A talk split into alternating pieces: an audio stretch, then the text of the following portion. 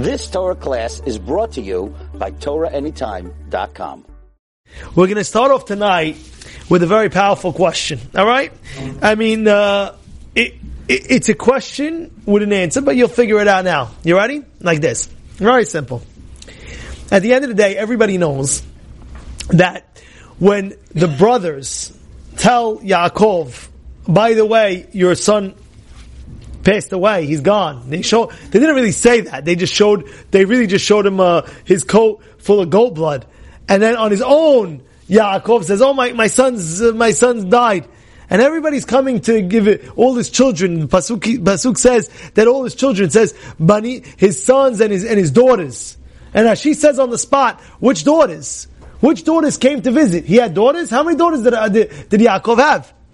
How many daughters did Yaakov have? He had one? So if he had one, why is it saying he had many? He had all his daughters came to, to give him Nichum. Why, why did it say that? The Pasuk says, the Banot came. Rashi says on the spot, two answers. You ready? First answer he writes is every daughter-in-law, well this is the second answer he writes, every daughter-in-law, right? You, when you have your daughter-in-law or son-in-law, you don't call him, oh my daughter-in-law, she's my son-in-law. He's in your family, it's your son. He's in your family, it's your daughter. You understand what I'm saying? Your father-in-law, yeah, you're right, he's your father-in-law. He's your father. Your mom, you call him mom, my mother. You know, my mom, my, you want to say your mother for your mother, and your mom for your mom, your dad for your dad, and dad for that, doesn't make a difference. But calling them names, so therefore, really, Rashi says one answer is, it's his daughter-in-laws. Really, it's his daughter-in-law. But why they call him banot? Because that's the way. You have a daughter-in-law, she's your daughter. You have a son-in-law, it's your son. Like that. That's how, that's how you view it. That's how people talk. The second answer Rashi says is because what? It's because that every Shevet that was actually born, it was born with a twin. So Shevet Reuven, it was born with Reuven and a girl. Shimon with a girl. Every pair of the Shevatim was born with a twin. Now it says they came and they want to menachem, they want to give him uh, condolences, and we know, everybody knows, that Yaakov wasn't being con- uh, uh, consoled. Why? They say one of the biggest berachot that Hashem gave us is a berachah called forgetfulness, shikecha. Why is it so good? Because sometimes a person has to go in life in a certain situation, uh, lost somebody or something happened, lost his money, lost his business, lost his that, and therefore the pain is still there. However, through time, you forget in, in, in a certain way. You forget that sa'ar, that pain, and you forget that pain goes away. Understand what I'm saying? Sometimes a person passes away, all of a sudden you hear the person, that's it, I'm never eating in my life. That's it, finish. You know, yeah, you're going crazy, right? And they and they have to feed him. They have to give him a seudah right away.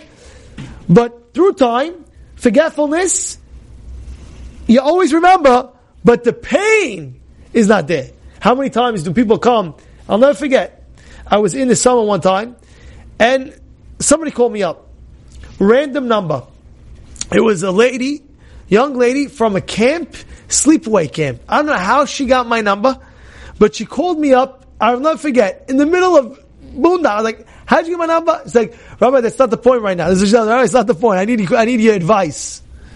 I said, what? She tells me like this is a true story. She tells me, I, I just got, uh, uh, my, my boyfriend, the one who I was going out with, he let me go, but he, he's dating my best friend and it's killing me. I, I can't. I, I can't function. I can't sleep at night. I can't this. I can't that. The pain is gruesome. Yeah. So what do you tell? What do you tell lady? What are you going to say? You know, I told her. I said, listen. Hashem made a gift that you'll see the pain automatically. You'll forget about that pain. It'll definitely go away. You'll see it on its own. You'll see it a month, two months, six months, a year. You're gonna eventually get married. You're gonna forget about him. Oh, you're gonna say, Baruch Hashem, I never met this guy. Hey, Baruch Hashem, you were my best friend. I'm happy to get out of here. You're gonna do that. But what? Through time, heals because there's a there's a built-in forgetfulness. So why wasn't Yaakov having condolences? Why? Is because the reason why, because there was no forgetfulness. You know why? Because Yosef was still alive. You understand? Yosef was really still alive. So since Yosef was still alive, so the, the pain of that forgetfulness wasn't, wasn't there.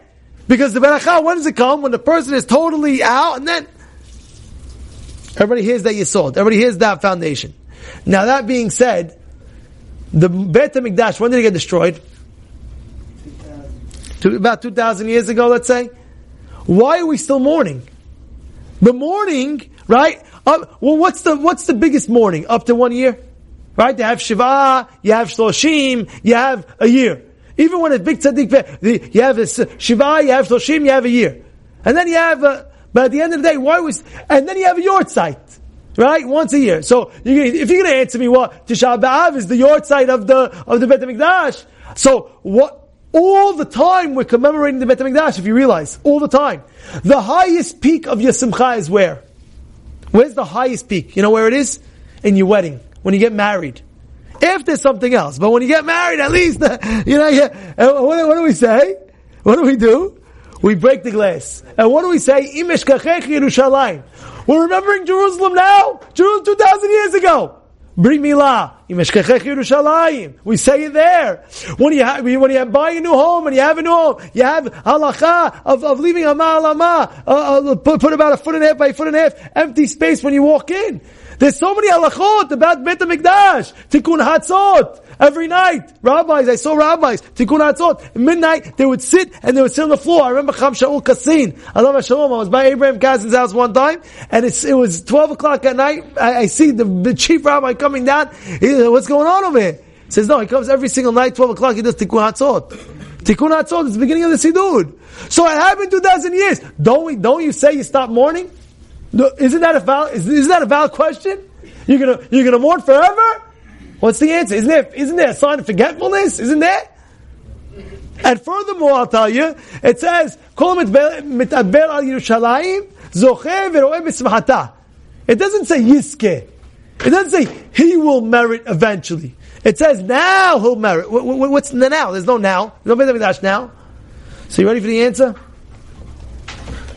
The answer is, even though the Beit HaMikdash is missing, it's still around. You know what I just said? Even though the Beit HaMikdash is missing, it's still around. Like Yosef HaTzadik, he was still around, he wasn't dead, so Yaakov couldn't get over the mourning. Same thing, the Beit HaMikdash is still around. That's why we can never get out of the mourning. Why? It's still around. Then you tell me, Rabbi, where is it? So I'll call you Gemara. You can look it up yourself. It's on Yud Bet Amud Bet. This is one of the Gemarot of many places in Shas where it speaks about that Jerusalem is still around. But this is open, open, open book. I'll show it you right now. Give me Gemara. Yud Bet Amud Bet. What does it say over here? I'll read it to you. You ready? Listen to this. The Gemara says there's a place in heaven called Zevul. And, uh, and it says, Zevul, what's Zevul? It's a place in Shemaim. You see, the heavens are big. And it says, Bo Yerushalayim u Bet HaMikdash u'mizbeach banui. It's already built. It's already built. So therefore, the whole entire time we're mourning because it's still around. I, the fact that we don't have it and this, that, that, that, that, but it's still around. Hashem is just waiting for the tshuva and everything like that to bring it down. That being said, we can never forget about the Beit HaMikdash. It's always in our hearts. Hashem doesn't have the Beit HaMikdash, but it's still around. It's just waiting to come down. And therefore, the mourning always has to continue. Whether you do Tikkun Hatzot, whether you sit, I always say a person should sit a few minutes, like uh, even 30 seconds before he goes to sleep. Sit by the door and say, oh, I missed the Beit HaMikdash, Hashem, and then go to sleep. It doesn't make a difference. Just a little bit to show the mourning. But why are we staying to mourn? The answer is, is because Beit HaMikdash is still around. And if it's still around, we still have to continue mourning. Like Yosef. Yosef was still around. And therefore Yaakov couldn't forget. Because he was still around. It's the same thing. It's a very big yisod what we're speaking tonight. That's the first one. Alright. Second yisod is like this. Second point is, why are the avot called avot? Why are the avot called? Because they are forefathers. But one of the things that the Avot, Rabbeinu Haim Palachi says is they excelled in Kibud Avayim. How they excel in Kibud Avayim? Avraham, Yitzhak, and Yaakov all, ex, all excel, they, they, went to the next level of Kibud Avayim. We know by Abraham, before he went, Lech Lecha Ma'atzecha, you know what the Pasuk says right before, like the parasha right before at the end? It speaks about his father dying. But we know his father died much later. So why is it speaking that his father died now? His father died much later. So before he leaves the land, it says in the Torah that his father died. But his father died later than that. So why is it in the Torah now? Because Akadosh Baruch Hu knew Avraham is not going to go ahead and just leave his father around. He's not going to just leave his father. It's disrespectful to leave your father. So Hashem said, don't worry about it. Don't worry about it. Nobody's going to think bad about you. We're going to make it, Yani, he passed, and that will give you the confidence to go. And we'll take care of your father, we'll do everything. So once Abraham heard that his father will be taken care of, and that's what Hashem wants, and he'll put it in the Torah like that, then he went. Look at the, the, the sensitivity Abraham Avinu had. Second thing is, Yitzhak. Yitzhak is by the Mizbeach. He could tell his father that, what are you doing? He could just tell us that, I'm out. I'm not going to let you sacrifice me. Instead, what does he say? He says, Da, is this what you want to do? Is this what Hashem wants you to do? No problem. I'm ready. He could have told him, take Ishmael. You know, you have two sons. Why are you taking me? Take Ishmael. no. This is what my father wants. This is what he was ready to do. He had that, that respect. And Yaakov had the respect where? By what? It's Rivka. Rivka tells him, go get the beracha. You know how, you know how afraid he, uh, uh, uh, it says the psukim how afraid Yaakov was just to go get the beracha? But his mother said, if his mother said, I gotta listen to my mother. Kibud Avayim. We'll go. You understand? So because of all those, they respected on a high level their parents constantly, and they didn't make excuses, by the way. You see, Yosef, how did the whole story of Yosef happen? You know how the whole story of Yosef happened? The whole story. How did it happen? One day Yaakov is coming back, and Yaakov doesn't see his sons, but Yosef is around. And he tells Yosef, Yosef, go ahead, and get me, go see where all your brothers are. You, what does Yosef do right away? No problem, Dad, no problem. At that time, Yosef doesn't know there's friction between him and his brothers. Whatever friction it is, you know, oh, the, the, the, the, the dreamer is here, he wants us all to bow down to him, he wants us all to bow down to him. There's a friction going on. And yet, what does Yosef do? Yosef says, yes, that, this is what you want me to do? No problem, I'm to do it. And he went out of his way. He went out of his way to respect his father. Wow! It's an amazing thing. And I'm going to tell you right now what skut he had. Listen to the skut. The skut was that from that ma'aseh, let me tell you something. There's something called galut, galut edom. It comes from Esav. Esav is the longest galut, the longest exile. That's from Esav. And why, why is it that Esav is the longest? Because Esav respected his father. What did he do to respect his father? He went in the fields to get him food all the time. Dad, you want this? He was hunting all the time. Dad, I got you this. Dad, I got you that. Dad, I got you this. Dad, I got you that. He was always going ahead and hunting and hunting and hunting and hunting and hunting and doing all these things for his father. So because of that, he had a schut of, of, of such a schut that till today, Galut Edom is still existing because of Esav. Now what's going to happen? There's going to be something called Mashiach ben Yosef. There's two Mashiachs, by the way. Mashiach ben Yosef and then Mashiach ben David. First Mashiach ben Yosef comes, and then Mashiach ben David comes. And where's Mashiach ben Yosef going to come from? From Yosef HaSadiq. And you know why? Because Yosef combated that kibud va'em that Esav was doing to go in the field to get his father food. Yosef did that to go in the field to see where his brothers is because that's what his father told him to do. So even though Esav, yes, he did all that, what did Yosef do? He went, even though he knew there was friction, but his father told him, go check where your brothers are, go to the field and check. He went to the field, midah keneg midah. Yosef, you're going to have from that lineage, uh, of Mashiach ben Yosef is going to come out of you, to combat, to be against that, that koach of Esav that had kibud avim, his kibud avim. How it's going, working? Yeah, it's working? And not only that, it's brought down that why, why the avot called avot? Avot, Elokei Avraham, Yitzchak, Yaakov, since they, Rabbeinu Haim Palachi says, since they respected their parents on the highest level, so all their lineage, they're going to respect the Avot. It says, when you respect your parents now, your children respect you later. A lot of times, oh, my, my, my, my kid doesn't respect me. So, Habibi, when you were younger, did you respect your parents? Oh, I get my parents, uh, forget about it. So what do you think? What do you think? You want to make tshuva, so there's always ways to make tshuva. You know, kibbud but I'm just, just telling you right now, it's, it's, it's, it's, midah keneged midah, measure for measure. You gotta understand that. All of a sudden, the guy becomes, uh, all the guys, his kids don't respect him, nothing. So, whoa, whoa, whoa, what about you? Did you respect? Yeah? So, so far we learned two lessons. One lesson was, like we said, was what? About Yerushalayim, that really it's not still here. That's why we're still mourning, like Yosef is still around. Second one is like this Hidush about Mashiach ben Yosef, where it's going to come. Now, the next thing I'm going to discuss is like this. We all know that Yosef, we all know that Yosef, the brothers want to kill him. Who is the brother that says, throw him in the pit like a, like a, like a small pit type? Who was that one? Which brother? Reuven. Reuven is the Bechor, and he says he's responsible. There's no way he's gonna get, they're gonna kill his, uh, his, his son. What's gonna happen if they kill his son? What's gonna happen if they kill their brother?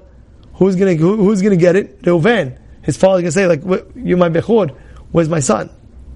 You know, what happened? Aren't, aren't you responsible? Like, what's going on? So Reuven says, throw him in the, in the, in the pit over here, not in a dangerous one, like yani, of course it says that there was snakes and scorpions in it, but he says, what was Reuven's intention? Reuven's intention was that if they throw him in the pit, what happens is, he's gonna go ahead, and he's gonna save him later. Clear? He's gonna go ahead and save him later. Now, there's a famous midrash on this. Listen to midrash. Midrash says, if Reuven knew that the Torah is going to go out of its way and speak about Reuven, look at what Reuven did. He was the oldest brother, and you know what he did? He went out of his way, and what?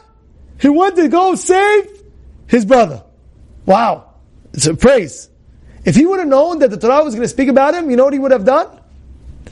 He would have held Yosef and brought him back to his father right away. No, no, no other way. But he didn't know the Torah was going to speak about him like that. So he didn't do it, right? So now what's your reaction?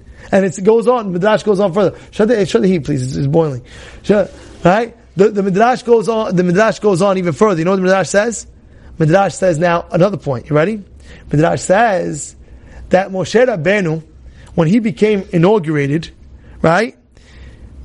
Who was happy for him? Aaron. His older brother was happy for his younger brother, and it says, V'samach belibo. He was so happy. Midrash says, if Aaron knew that the Torah was going to say, say, his reaction when they saw his Moshe Rabbeinu was, is going to be the, the leader, if he would have known, he would have, he would have played a band. Like he would have came out with, with, with, with, with a whole band. Yeah, we're so happy for you, Moshe. I didn't know. I didn't know they're going to tell me my the Torah is going to write the reaction of me towards my brother. I would I would have played a whole musical uh, symphony. The third was with Boaz. Boaz gave Rut at the time in Rut gave Rut some kernels, and at the time it says the pasuk "Oh, Boaz gave uh, uh, uh, wheat to, to, to Ruth," and it says, "Oh, if I would have known that the Torah was going to write about me that I gave food to Ruth, you know what I would have done? I would have gave her seven course meal. So this needs explanation, this midrash. Not Moshe. It needs explanation. What's going on over here? What, what, what's their intention? What do they want? They want honor? What do they want? What, what, do, do you think they want? There, there's something, there's something deep here that we have to figure out. And I'll tell you, I'll tell you the depth to it. The depth to it is like this. In our lives, there's something called peer pressure. Sometimes you'll have it more than other times in your life. But peer pressure happens all the time, no matter what stage you are in your life, and I'm going to explain. Reuven, Reuven sees all his nine brothers. His nine brothers want to kill him, kill Yosef. So he's thinking, oh my goodness, if I go against them, maybe I'm going to be the wrong one. So now what does he do? He says, you know what? I'll try to be with them and a little bit without them, with them, without them. I want to kill my brother. Let's put him in the board. But once he realizes that the Torah is praising him for it, that means it's the right thing. If it's the right thing, I wish I didn't have the peer pressure and I would have went all out and I would have carried him and I would have brought him back to my father. Aaron, if I would have known, meaning people might frown on it. People look at Aaron, why are you so happy? You should be the one. So he's thinking in his mind, maybe I should be the one, but maybe I shouldn't be the one. I'm happy for my brother. But he had that peer pressure that's around him saying, oh no, you should really be the one, you should be really the one. There's peer pressure around. But if he would have known that that was the right thing to do, he would have forgot all the peer pressure and he would have won and he would have made a band. Wow, Moshe. Boaz. Who is Ruth at the time? Who is Ruth? She's a common, we have no clue she is, this, that. So Boaz is saying, if I would have known that that's the right thing to do, I wouldn't be, I wouldn't be pressured about nobody. Because people would think, oh, what are you doing, Boaz? Who is she that you're giving her? Who, what are you doing? Who is she that you're giving her? That peer pressure stopped her from making a whole big thing. So there's a big inyan in life of something called peer pressure. Now I'm going to explain to you a story and a few things about peer pressure. I was at a wedding a few years ago. And at this wedding, it was separate in the beginning. It was separate in the beginning. And then in the middle of the wedding, they took out the mehitza. They took out the mehitza. They took out the mehitza. Now somebody came over to me and says, Rabbi, you know what I'm going to do? I'm going to go put back up the mehitza. He went ahead. He took two guys with him and he put back the mehitza. Okay. Ten minutes later, they take the Mehitza down. Who takes the Mehitza down? The manager of the hall came in and took the Mehitza down. Five minutes later, they put it back up again. So it's going back and forth, back and forth. The manager now goes to the guy who's putting it back and says, listen, don't put it back up. It's pressure right now. Huh? Don't put it back up. So he goes to the Hatan. And he tells the Hatan, listen, I don't know if you're realizing, I know you're, you're very into your wedding, but you see the Mehitza on and off, right? So he explains to the Hatan in his wedding what's going on. The Hatan gets up, he goes to the manager of the hall, he says, I swear to you, if you don't put up the Mehitza right this second, none of your workers will be paid tonight. And I was there hearing the Hatan telling this to the manager of the hall. I was there. I heard him. And I, and I came to him and I said, at the wedding, at his wedding, I said, I'll tell you who the guy is after, after, after this. I'll tell you, you guys know who he is. You know who he is. He used to be here every week. And I came to him and I said, how did you do that? What, what was your reaction? What were you thinking? And you know what he tells me? He tells me, I knew it was the right thing.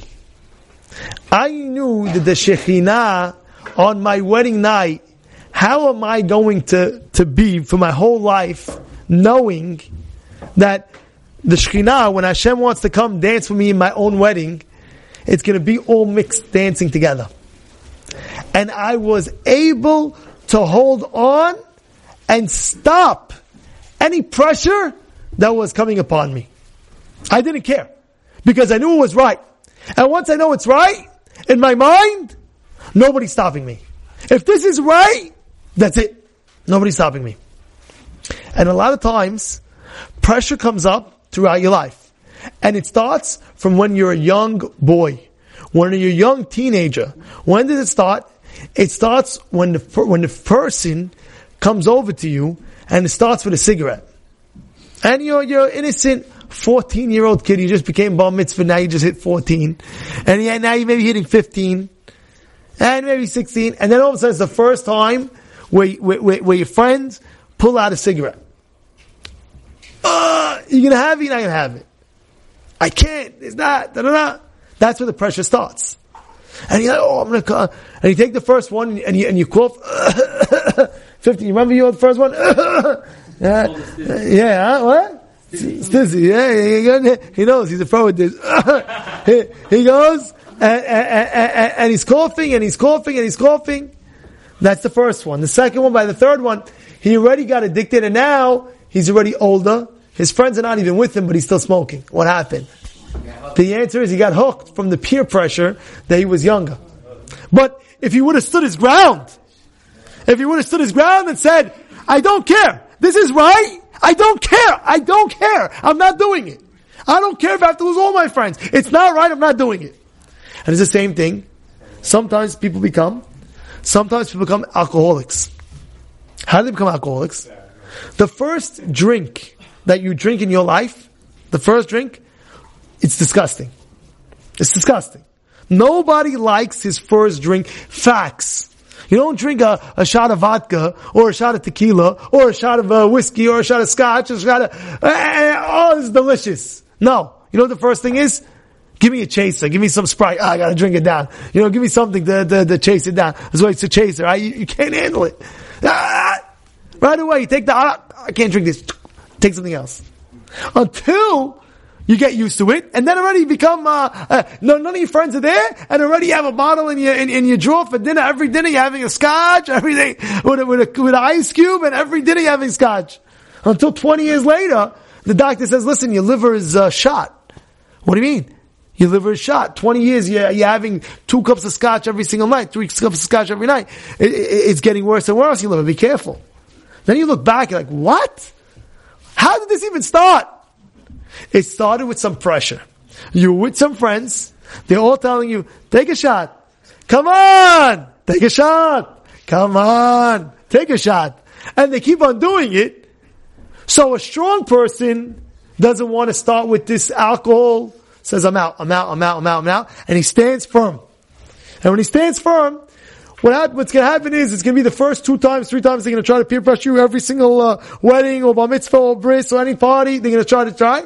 After three, four times, they're going to stop. They know you're already stubborn. You're not going to listen. Okay, no. But if they see you're a little bit here, a little bit there, a little bit there, a little bit there, okay, take one shot. But not, you don't want to. But they already got you. They broke you. They see that you can't handle the pressure. It's constant, constant, constant, constant, constant. You understand? That's just the beginning, by the way. I'll give you another case. Lady calls, Rabbi, what? What's the problem? You know, I'm trying to be more tzniut. I said, beautiful. What's the problem? Says, I come to my in-law's house and I'm wearing tzniut and my sister-in-law sitting there gives me that look. I like, what look? Gives you that look. Oh, you, you starting to become religious? Yeah, you're religious? Now, now you think you're better than us because you're religious now? Oh, you have skirts now? That's it? Now you can't talk to us? So now, what happens? It's a peer pressure that she's getting. And either she takes it and she can grow further from that. She could say, good, I have this pressure and look what I'm doing for you, Hashem. I'm still wearing my skirts and I don't care what people are going to think because I feel this is the right thing, 100% is the right thing and I'll do it, do or die. So you pass the level of peer pressure and therefore you're on a higher stage in, in, in that aspect. And you know what's going to happen? Maybe the first month, first two months, the first three months, every time you're going to go to your in-laws, your sister-in-law will tell you something. But after three months, four months, six months, a year, it's all over. You're, you're, very, you're religious already. You're religious already. But what? It's that beginning. It's that pressure. How are you going to handle it? Are you going to give in or you're not going to give in? It's the same thing when you're going to have kids. One day you're going to get married and you're going to have kids and the pressure is going to be on. How? Daddy. Everybody's going to this place. And, and we have to go. Everybody's going. I look at the place. This is a not kosher place. Doesn't mean, no, but dad, the food is kosher. Yeah, but the whole environment is not kosher. See, goyim, all non all shtuyot. The, the, the, the, place is not tzniut. No, but they have a kosher a, a, a section. They're selling a, on a stand. They have a kosher kalavi sale ice cream. But I see everything else. The whole thing is not. I'm giving you an example. The whole thing is not tzniut.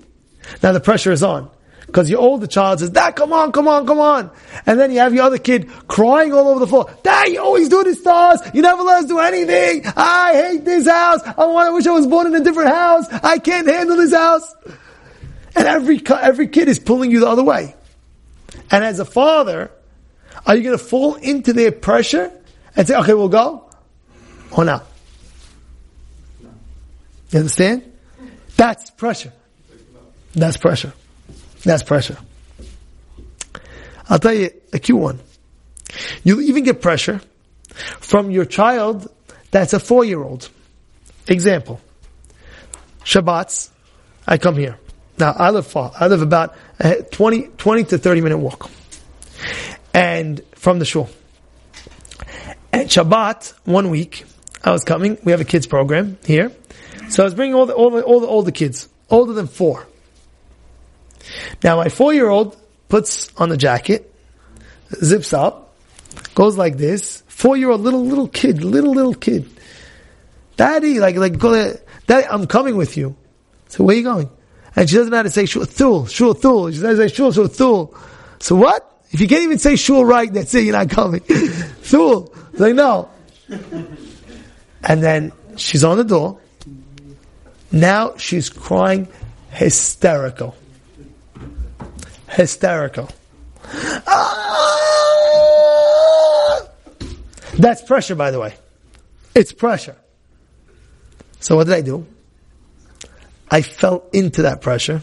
And then also sometimes your wife is telling you, just take her. My wife doesn't know, I'm just saying, then the wife, I'm giving an example. But okay, just take her. Okay, yeah. Now you have pressure from the kid and pressure from your wife, take her. Okay. Now you're in the middle of walking. Halfway, you know, she's doing good. You're almost at the shul. She's four years old. You see her on the floor. She, she can't walk no more. Come on. No, no, no, I can't walk. I can't walk. Dad, I need a break. How long do you need a break? I need a break. I need to break my feet. Now we're waiting and waiting and waiting and waiting. Now she comes to the shul. What does she do? She doesn't go to the kids program. She stays with daddy, with, with her daddy over here. She's on, on my head. Giving the class, she comes on top of my head. Giving this, come ahead. But now what happens? I gave into that pressure. Next time, even if she's pressuring me, what's the, what's the answer? No, you're not of age. No, you're not of age. What's gonna happen? She's not gonna come with me. The second I'm gonna leave, she's gonna still cry. Five minutes later, she's gonna stop crying, and the pressure is gone. Five minutes later, she's gonna stop crying, the pressure is gone. These are just examples of different t- times in your life where you're going to go through pressure points and we want to see how great you're going to become. It's the same thing with the year of Israel. A lot of times, a lot of people have pressure. Do they go to the year of Israel when they finish high school or not? A lot of times. And that pressure is going to come on and on and on. Yeah, every year you have to think, oh, what should I do? Should I go? Should I not go? My friends are going, my friends are not going, and I, I want to do what my friends do. Rabotai, the Torah is telling us one thing. If you know something is right completely, do it till the end. Reuven, if he would have known, there was a lot of pressure from all the brothers. Maybe it's not the right thing to take Yosef. Maybe it is. Maybe it's not. He's a lot of pressure with all his brothers. So what happens? He leaves him there. But if he would have known that that's the right thing, he wouldn't have cared about any pressure in the world, and he would have went. He would have went. He would have went. Same thing about who? Aaron. If I if I would have known that everybody would agree to me that Moshe should be leader, I would have came with a parade. And Boaz, if everybody would agree to me that I should give Rut something, I would have given everything. It's all pressure. You know what happened to me in the shul? You know that happened to me in the shul? We had a teenage group once, and they wanted to go to Florida so badly. And we had a deal. The deal was that we go to Florida. It was it was in the I don't know what it was. It was like uh, Airbnb, like like one house to rent for the boys. And the deal was that they stay for the for the for the what's it called for the entire year of learning, and then we take them. Six months in, one of the guys pressured me so much. Rabbi, you have to take us. I said a year. No, Rabbi, we'll, we'll come back. Don't worry. Just give us the trip and this and that. And after the trip, we'll, we'll come back even stronger and this and that. I told one year. I gave in. After six months, we went. I took them. I, I didn't go. I, I flew them out with somebody. Something happened right after the trip. Oh, one, one, what, what was some, there was a, uh, so, something happened that, that, that, the principal found out they missed a day of school because of a Florida trip and this, that, that, that, that, that. They never came back to the, to the, to the, to the, to the classes again. Never came back. Six months they didn't, I don't know if they learned, they didn't learn. Six months the, it was off. And I knew in advance, at the end of the school year, they'll have off. And then for sure, the, the, the, the, principal wouldn't care if they miss one day. There's no days missing of school. They missed half a day when they came late in that, that day when they came. And guess what? The whole thing blew up. But why? Because they got the pressure, pressure. Yeah, go, go, go, go. In life, you have to dis- make your decisions on what's right. No matter how much pressure you're going to have. You have to analyze the situation. Don't jump to the conclusion. Sit. It's right. Go forward. Wrong, not. A guy's going out with a girl. All of a sudden, after two weeks, he gets a, he gets a call. What happened? Oh, the, the, the, in, the in-laws, they want to know if you're serious or not. Now they're putting pressure on you. Do you want my daughter or not? You have another few more dates and that's it. Oh, I can't, and now you're putting now you're all pressure. You don't know. Maybe she's the one, maybe she's not the one. And they tell you, listen, in two months, if you're not deciding, you're out. So much pressure. What are you to do? What are you to do? Sometimes it's good. They, they got to move you a little bit. Sometimes they got to move you a little bit. But even if they have to move you a little bit, you got to sit and contemplate without the pressure on your head. Is it the right girl or not? In your marriage, is that the right or not? You're not to just jump into it. You got to think and analyze. And this is the lesson of the Torah is teaching us over here tonight. The Torah is teaching us if Reuvenu and Boaz and, and, and, and Aaron, they would have went all out and they would have done much more. But there was, there was prayer from the brothers, from this, from that. And our, our lesson tonight is to understand one thing.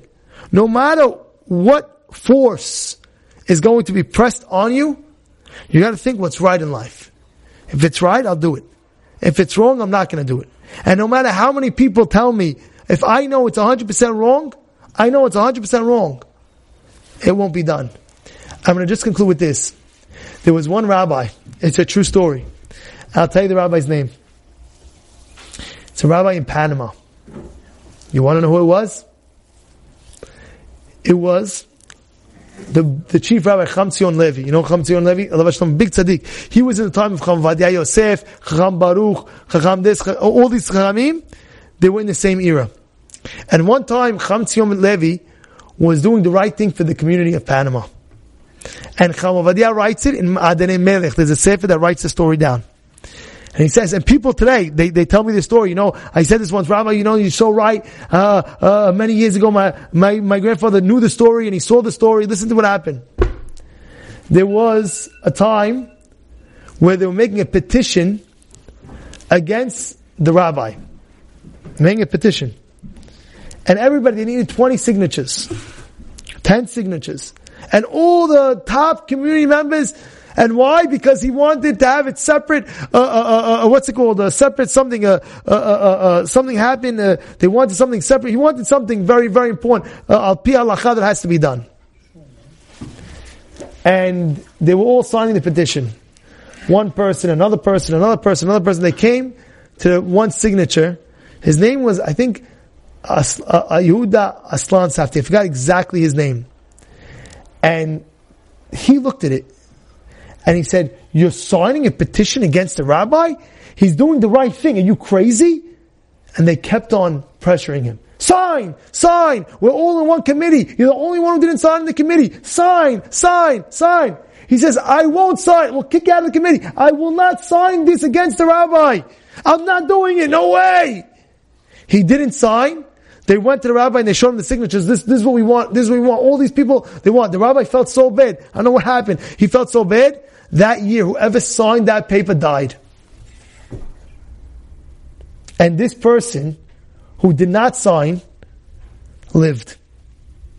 Because he knew what was right. If it's wrong, it's wrong. If it's right, it's right. No matter how much pressure you have in your life. No matter how it's squeezing you.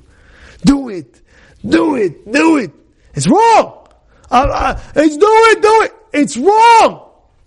Absolutely not. But if it's right, no matter who's going to tell me, don't, don't, don't. I'm going to do it because it's right. You have to know if it's right or not. But if it is right, you do it all the way.